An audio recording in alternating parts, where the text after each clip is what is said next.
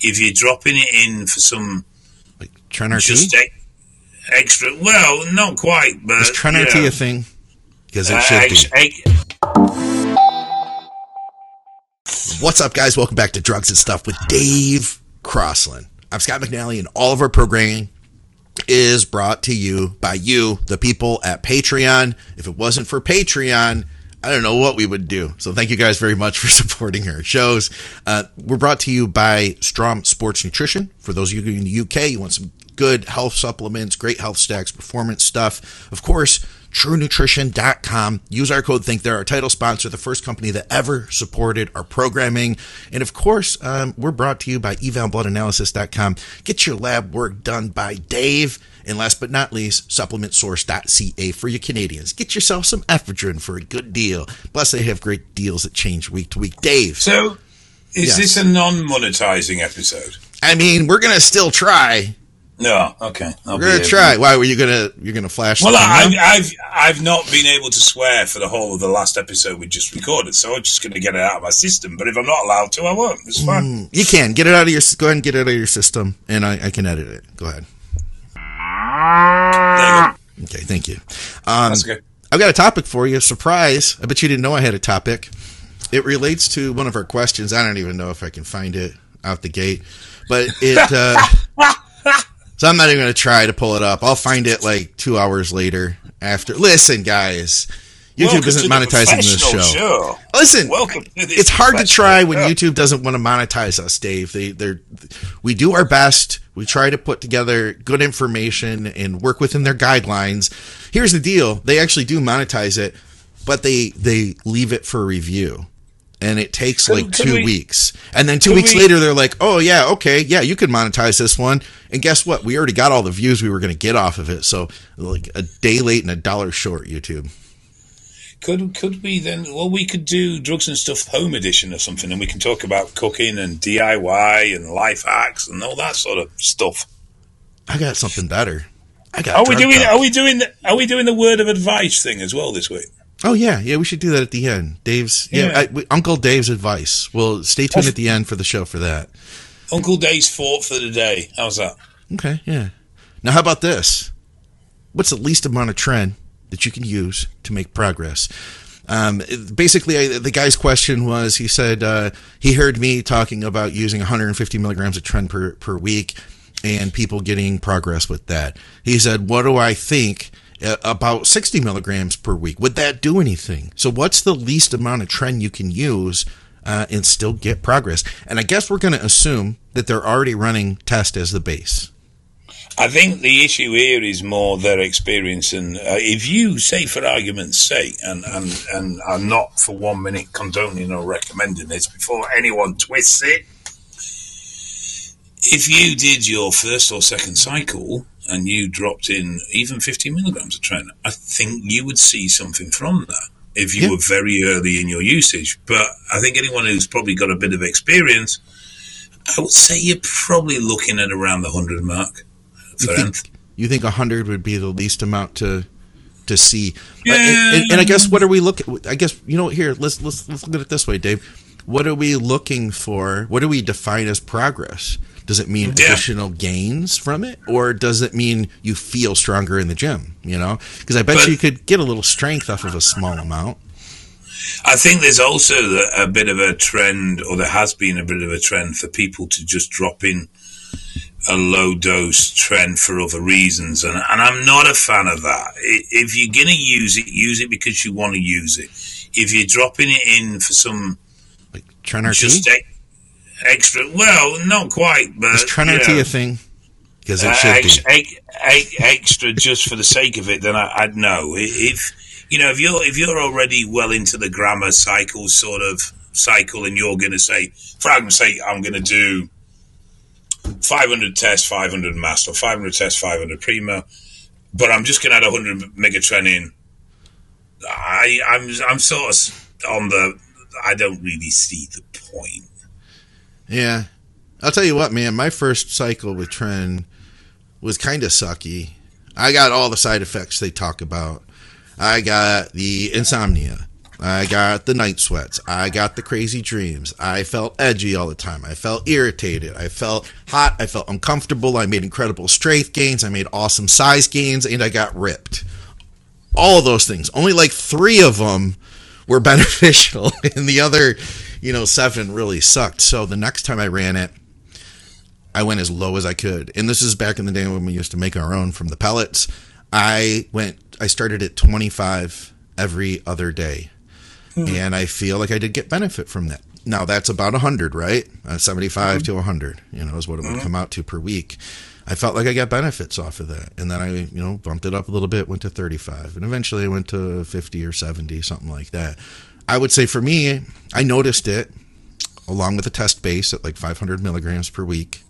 But, you know, yeah, I, I think you're right, man. I think 100 is probably about the minimal. I would, I would think See, for, for somebody who's experienced. I think when you when you get into a gram and, and, and above, you're not gonna get. You're gonna start finding it difficult to know what's doing what. Yeah. Um, and I think 100 is probably going to get lost in that scenario. Yeah. And, I, have I've people said stuff like, "Oh, well, I'm taking it just just for this reason or for that reason," and it's like, well, no. If you're going to use trend, use it. If you're not going to use it, don't. Um, I mean, I find it quite weird that your use of trend is pretty much the exact opposite of my use of Tren, uh, and also pretty much opposite scale of amount of use of Tren. So I used a gram and a half and got bugger all problems. Ooh. You used a couple of hundred and it messed you up. Oh, dude, I used 75 every other day because that's the way it was dosed at the time. And uh, you know, remember years ago they used to dose Trenace at 75. Do you remember that? Like that, yeah. that's a lot of times because they were kind of mimic, mimicking like the parabolin. I think dosing is my guess, but 78 when it parabolin. Yeah, 76, I think. Was it 76? I mean, we're we're arguing two milligrams though, so it's but that's, reality. That's, that's Tren Hex as well. At the end of the day, it wasn't. Yeah, yeah. But I think like milligram wise, I don't know why they did it, but it was all 75, and I ran that with with a milliliter of Prop 100 Pro every other day. And man, I was irritable. But it was early on. Later, I feel like my response to gear changed. And I mean, dude, I had run higher dose Tren at one point, like a milliliter per day, seven, you know, 700 a week. And I was just like cool as a cucumber, contest prepping, you know, I don't know. Hmm. I would love to know why they withdrew Parabola. Yeah. Because unless you know more, and you may do, my understanding is that the French company that made it withdrew it with no explanation. They just withdrew it. They're probably concerned that people were getting too jacked. Well, I'd love to know why. Uh, I, I, mean, there obviously had been something. There must have been a, a negative or, or, or, something that happened for it to go. I mean, it may have been completely non related to drug and a financial thing or something. I don't know, but I'd love to know why. I bet you that one of our audience members knows. They should definitely tell us. If you know why Parabolin was discontinued, uh, you know, comment. Let us know. Mm. I wonder how many of our listeners used actual, real, legit Parabolin, if any of them did. If you also, that's another question. If you ever used legit stuff, like maybe you're an old school guy, you're watching us for whatever reason, let us know. Did you use real Parabolin? It's because he can't change the channel in the, the nursing home. the nursing home gets stuck watching us. Oh, um, yeah. Go on.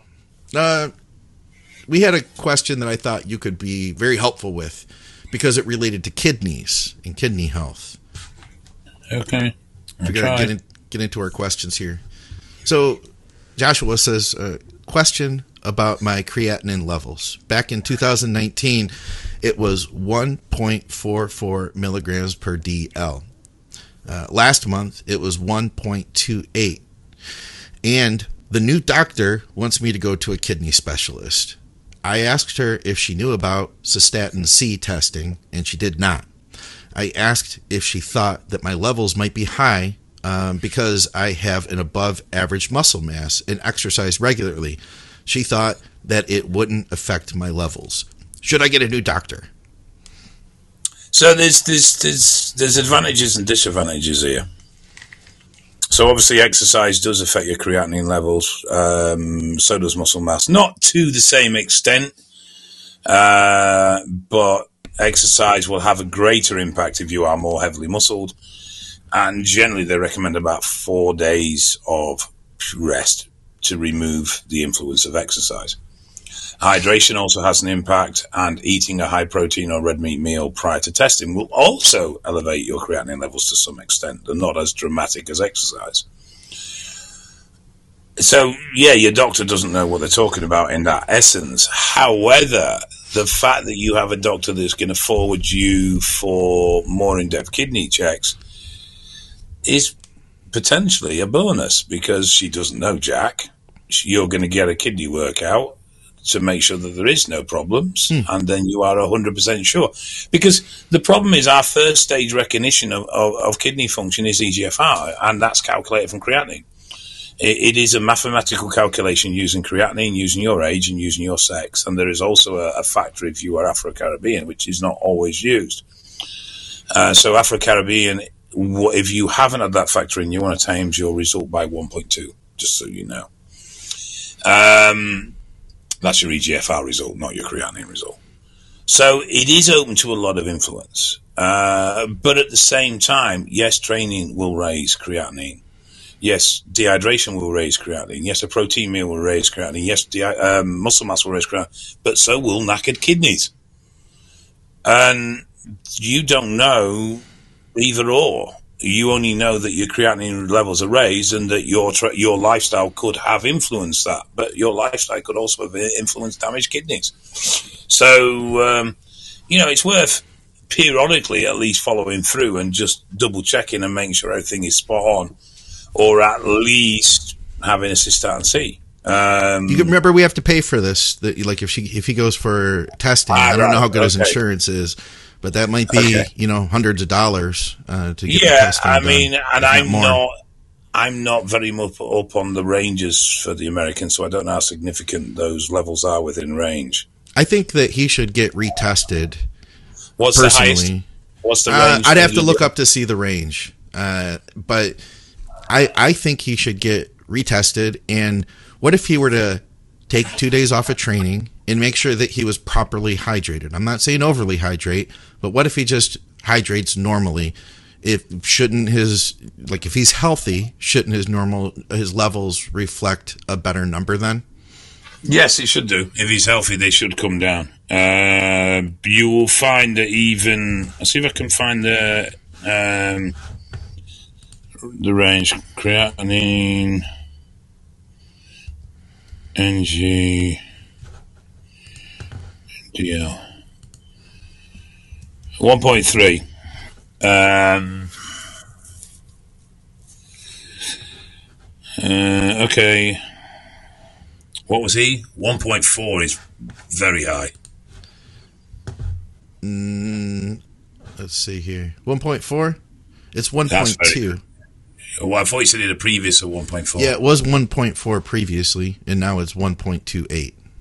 I wouldn't expect a 1.4 unless you trained the morning or literally sort of six to eight. I would think within the last 48 hours of training personally. Like not I, a 1.4. I could see 1.2 being that, but I, I, would, I would, I would be shocked to see 1.4 if you train within 24 hours. Yeah, I'd still be concerned at that. Yeah. Okay. 1.2, no. 1.2 within 24 hours. Okay, yeah, fine. 1.2 within 12 hours, yeah, okay, but 1.4, no. Well, the, the range is up to 1.3 though. So. Oh, sorry, I'm getting mixed up. I apologize. Yeah, so 1.4 uh, isn't yeah. is just he's just a little over. yeah, no, no, sorry, that would be fine. Yeah, I mean, um, I think UK range upper limit's 104. Anything up to about 120, I would normally write off as being training influenced. Yeah, I don't think he has an issue, but no, I would I, I would get retested. and man, personally, I'd find a doctor that might know, like, understand athletes. You know what I mean? Like this doctor seems like she has no understanding of what what an athlete's blood work is going to look like, and I think that you know what they do a lot here, Dave is if something is out of range, they don't want to have that on their their hands so they turn you to a specialist. So they're like, oh, this is out of range. I don't know what's going on. I'm going to send you a specialist. And basically, that covers their butt so that you can't sue them. Yeah, I'm sorry. I was thinking 1.1 for some reason. I don't know why. Even though I was saying 1.3, I was thinking 1.1. Yeah, so I was okay. thinking 1, 1.4 is quite a significant jump, but no, at 1.3, yeah, I if I would suspect that that would be environmentally influenced. Yes. All right, what else do we got here? Because I know we had a bunch of different drug questions. These guys love the drug talk. We talked about the best gym question. Um, what about this one? I've heard people talk about switching compounds every six weeks. What's your opinion and this on this approach? Would it be beneficial to switch from Mast to Primo six weeks into a 12 week cycle or vice versa? Um, how does that offer more than simply upping the dose? It doesn't. Yeah. So one of the arguments used to be that you need to change compounds because it changes the interaction with the receptor, which is just not true, quite simply. Um, there is an argument that changing compound will present the body with another set of signals, which is true, because compounds, signal strength and stuff does vary from compound to compound. And the other argument is that it will vary the stress factors that you're putting on your body under, which again, to an extent, is true. If you switch within families, uh, particularly with DHTs, there isn't a huge change between Primo and Mast. Mast, I would say, is probably slightly stronger milligram to milligram. Primo is slightly more sophisticated milligram to milligram and a little bit less impacting health wise. Uh, but other than that, there's they're still going to present the same risk factors in the sense of lowering HDL, lowering estrogen, that sort of stuff.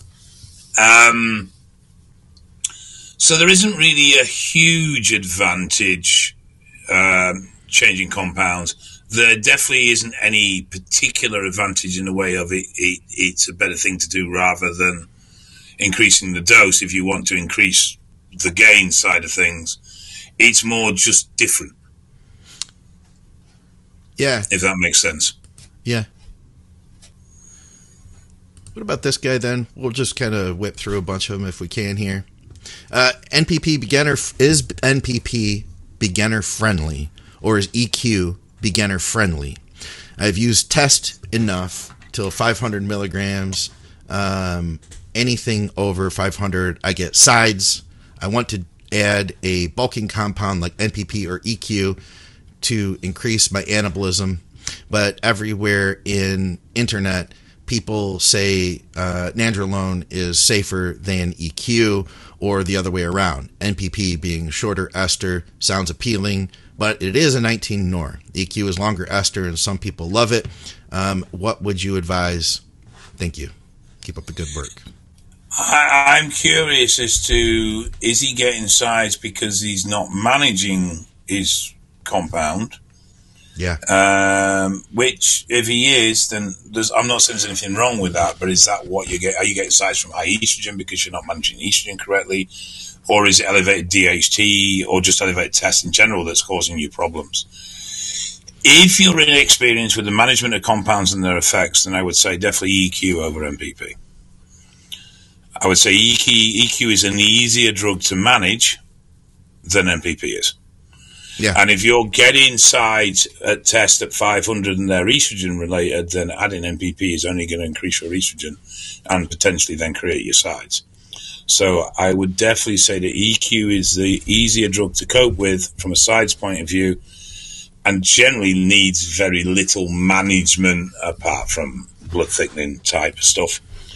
Um, whereas MPP, you're going to have to look at prolactin, you're going to have to look at estrogen, so it's much more complex to manage the drug.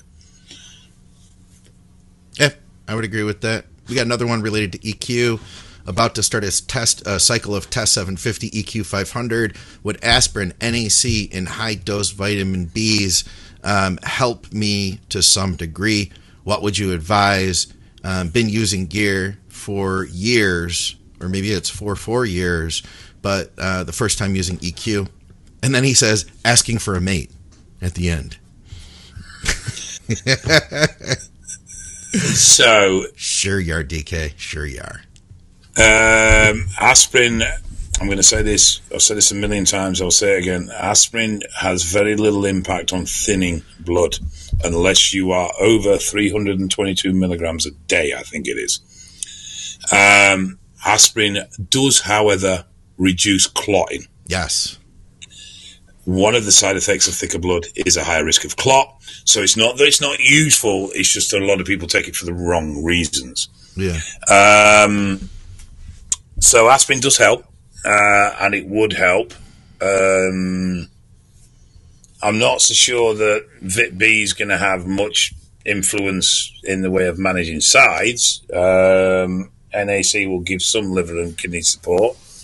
I, I, personally think there are better better supplements for, for those areas, but it's not a bad one either. N-acetyl is is perfectly viable.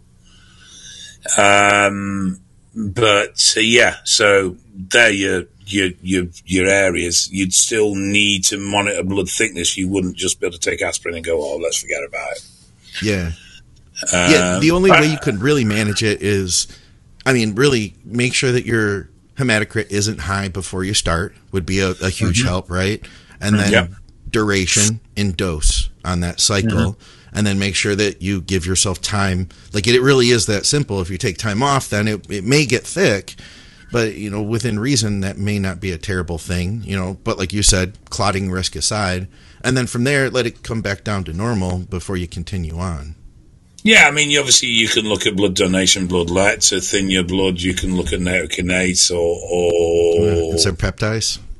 Ip6 uh, as well. Yeah yeah. Um, and even cardio cardio helps uh, lower blood thickness yeah um, i think you and but, i have both seen that haven't we yeah, yeah. Because you saw that, right? Mm. Well, the other thing is, it's it's one of the issues around endurance athletes. They have low emo, yes, and low red blood cells because of excessive cardio. So we see it in other sports as well. Um, so yeah, cardio has, a, has an impact on blood thickness too, which is the one that I think a lot of people forget about for managing blood. Yeah. Uh, but you're, you're not going to know without checking. So, and an FBC test, even over your end, is relatively cheap. It's not an expensive test. All right. Hey, related to that, says, um, what are your thoughts on keto dieting on cycle? Does high red meat consumption increase blood thickness? I really love keto, but I don't know if I should do keto on cycle. Awesome content as always, guys. So one of the things I I did when my hematocrit went through the roof, and that's due to lung issues um, on TRT levels of gear, you know, test um, was increase the cardio, remove the vitamin C, and remove red meat. You know, you're going to remove that iron and then remove the vitamin C, remove the transporter, right, of iron. Um, that that did make a difference for me. It probably wasn't the. I mean, I was eating red meat once a day, but I mean, it. I don't know. How, how, how, little red meat do you think you need to eat, or how much red meat do you think you can eat before it causes an issue? I guess it'd be different in everybody, wouldn't it? I think daily is going to have an impact, but I also think you don't need red meat for keto. So true, um, very you true. can still go keto without red meat. Yeah, that's very true. All right. Um, anything else we want to cover here before we go, Dave? I know you have Pillars of Strength coming up, so we'll mention that. Um, oh, we'll, we'll close with this one. Hey guys, great show as always. I have a question if you don't mind answering for me. I am considering trying injectable D ball. I will use it very low dose, 15 IU on an insulin syringe. The underground lab I'm sourcing claims that it's the equivalent of 50 milligrams of oral D ball. I'd like to administer it pre workout. Do you think it's a good idea um, to pin it locally into the muscle group that I plan on exercising? Currently on a test base of 125. So if he's doing 15 IUs, that would be seven milligrams of D ball pre workout. Is that even worth it? Right? Is that seven? Mm, yeah, it would be. Yeah, 7.5 to be exact, but yeah. It does seem a bit low. Um, I would have thought sort of 15 to 20 milligrams would be more where I would be starting at if you've not used before. Um, I mean, it should have a pre workout impact. There's definitely no, no concerns there. Yeah. But Putting it, I remember do, listening to uh, an episode we did of Muscle Minds. Scott looked at uh, steroid esters and how quickly they would break down. And if you were to inject it into a smaller muscle group, it would break down faster. The half life would be shorter. If you would inject mm-hmm. it into a muscle that you then trained, it would break down faster. So if you were to inject it into the muscle that you're going to train, then it may get some sort of a you know quicker release. But the reality is, it's going to be non-esterified anyway, so it's going to spread. There's no, I don't think you're going to get some additional benefit of site-specific injections with that, other than maybe the sensory feeling of having it in the muscle that's being trained. What do you think? I believe, from a science point of view, that there is a potential physical cleaving of the compound from the ester in the sited muscle, but that the real world impact of that is negligible. Um, now, this isn't esterified anyway, so that doesn't right. apply in this case. But there is damage or some damage to the compound by physically injecting it, or there can be. And you can physically cleave the ester through the process of injecting into a muscle. But the amount that you do is very, very minimal. Uh, and my understanding is that there is no actual real world impact at higher androgen levels within that muscle. I've always pertained, well, sustained, whatever word I'm trying to use here. Um, I've lost it completely now. Uh, I've always argued that if nothing else, there is a psychological impact and there is a pain response impact that helps with connection. And that's been the way I've always looked at sighting. Yeah. If I, if I sight a muscle, I feel it, I know it's there, but that only works in small muscle groups. It won't work in something like a quad or a glute because the muscle's too big and the localized pain is too small an area. Yeah. I like injectable D ball. Like it's I found it great personally. Never, never used it actually. Never, never, never ever used it. It would have been something I would have liked to have tried. No, obviously not now, but uh, yeah, uh, yeah, it was good. It didn't, it didn't affect my appetite the way the oral did. You know, didn't get the digestive issues from it, and it was definitely like um the best word I could use is like a cleaner effect. It was definitely stronger too. Like if you took fifty pre-workout, whew, it was it felt stronger than 50. That's for sure. Because I mean, you don't have to digest it and break it down. You know.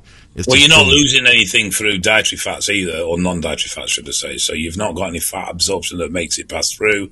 Like you said, the, there's more active compound actually yeah. getting to the receptors, and it's around the system. I mean. It's, it's literally a matter of seconds before that's fully circulated once it's entered the bloodstream. Yeah, yeah. It's um, good and and obviously the dissipation from a smaller muscle group into the bloodstream is going to be much much quicker than the larger muscle group.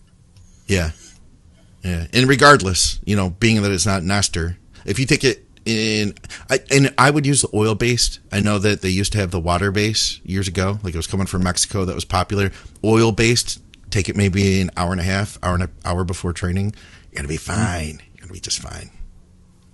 Dave, you got uh, Pillars of Strength coming up, right? Yeah. It is an online interactive course. Um, several seven is it seven lectures?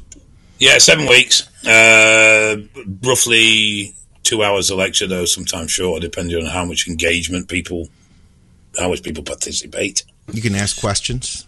You can ask questions. It's live and interactive, or you can. You all get the recordings. Uh, there's a WhatsApp support group. We cover diet. We cover training technique and exercise. Um, we cover compounds, what they are, how they work.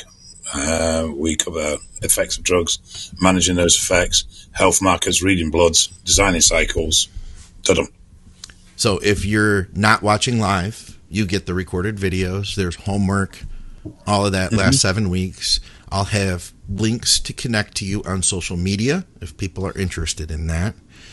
Um, it's got the seal of approval by Matt Blevins as well. Matt says Pillars of Strength is an amazing course. Highly recommend. He did. What uh, what about a little uh, little dad advice for us? Oh, and we're brought to you by TrueNutrition.com. Use our code THINK. Uh, thank you for everybody who has been using the code. It definitely helps to support our programming. Strom Sports Nutrition in the UK uh, supplementsource.ca for our Canadians. And thank you to everybody from Patreon. Uh, whether this show gets monetized or not is going to be a complete crapshoot. So thank you because you guys are directly making this thing happen. Dave, we need I've some. Got, yeah, yeah some uh, Uncle Dave, Uncle Dave advice. What would be a I've word of wisdom for us? Two. Do you want? Do you want two because they're slightly related, or do you want one and one next time? Give them both to us. Then we'll do something fresh okay. next time. How about that? Okay, so the first one is Duck. The animal. Oh, okay. I thought you were going to hit so, me again. No. So you see the animal floating on the water. You see the Instagram post of the new car. You see the social media post of the good physique. You see the holiday. You see the lifestyle. What you don't see is the duck's legs kicking like buggery under the water. What you don't see is the hard work the person does to achieve that car holiday lifestyle. Nothing, apart from on very rare occasions, and even then you could argue there's a cost, is achieved without hard work. And whatever you think that hard work will be, double it, and then you're probably getting close. Success in life takes a huge amount of hard work in one form or another. It might not be physical, it could be mental, it could be time spent online, social marketing, whatever. But it takes a huge amount of hard work, and it's one of the things that we don't realize or expect. Yeah. It's something that's not communicated very well about the level of work it requires to be successful. Once you are successful, then you'll find success is much, much more easier to achieve. Being successful breeds success, but to get successful in the first place takes hard work. Yeah, people ask us all the time. They're like, Dave, Scott, how did you guys become superstars on YouTube? And we're just like, we put in the hours, right? Just putting up with you is hard work. What's your other one? Uh, so the other one is one of the things people constantly moan about is I don't have time to be hardworking. I don't have time uh, to do X, Y, Z. Yeah, you you do. Don't have time to follow a diet. You know. You, you do. That one. You're just lazy with your time. You always have time. There is eight hours of required sleep. Some people can get away with seven or six, but most people will operate perfectly functional on eight. That gives you 16 hours. If you work an eight hour workday or even a 10 hour workday, that still gives you six hours. You can be productive with that time. Even just dedicating one hour a day to improving your own knowledge, whatever it'll be, learning a new skill, practicing something, reading a topic, getting more intelligent about something, one hour a day. So it's not taking up loads of your time. That will progress you massively in life. Thank you, Dave. Guys, thank you for tuning in and listening to Dave's Uncle Dave advice.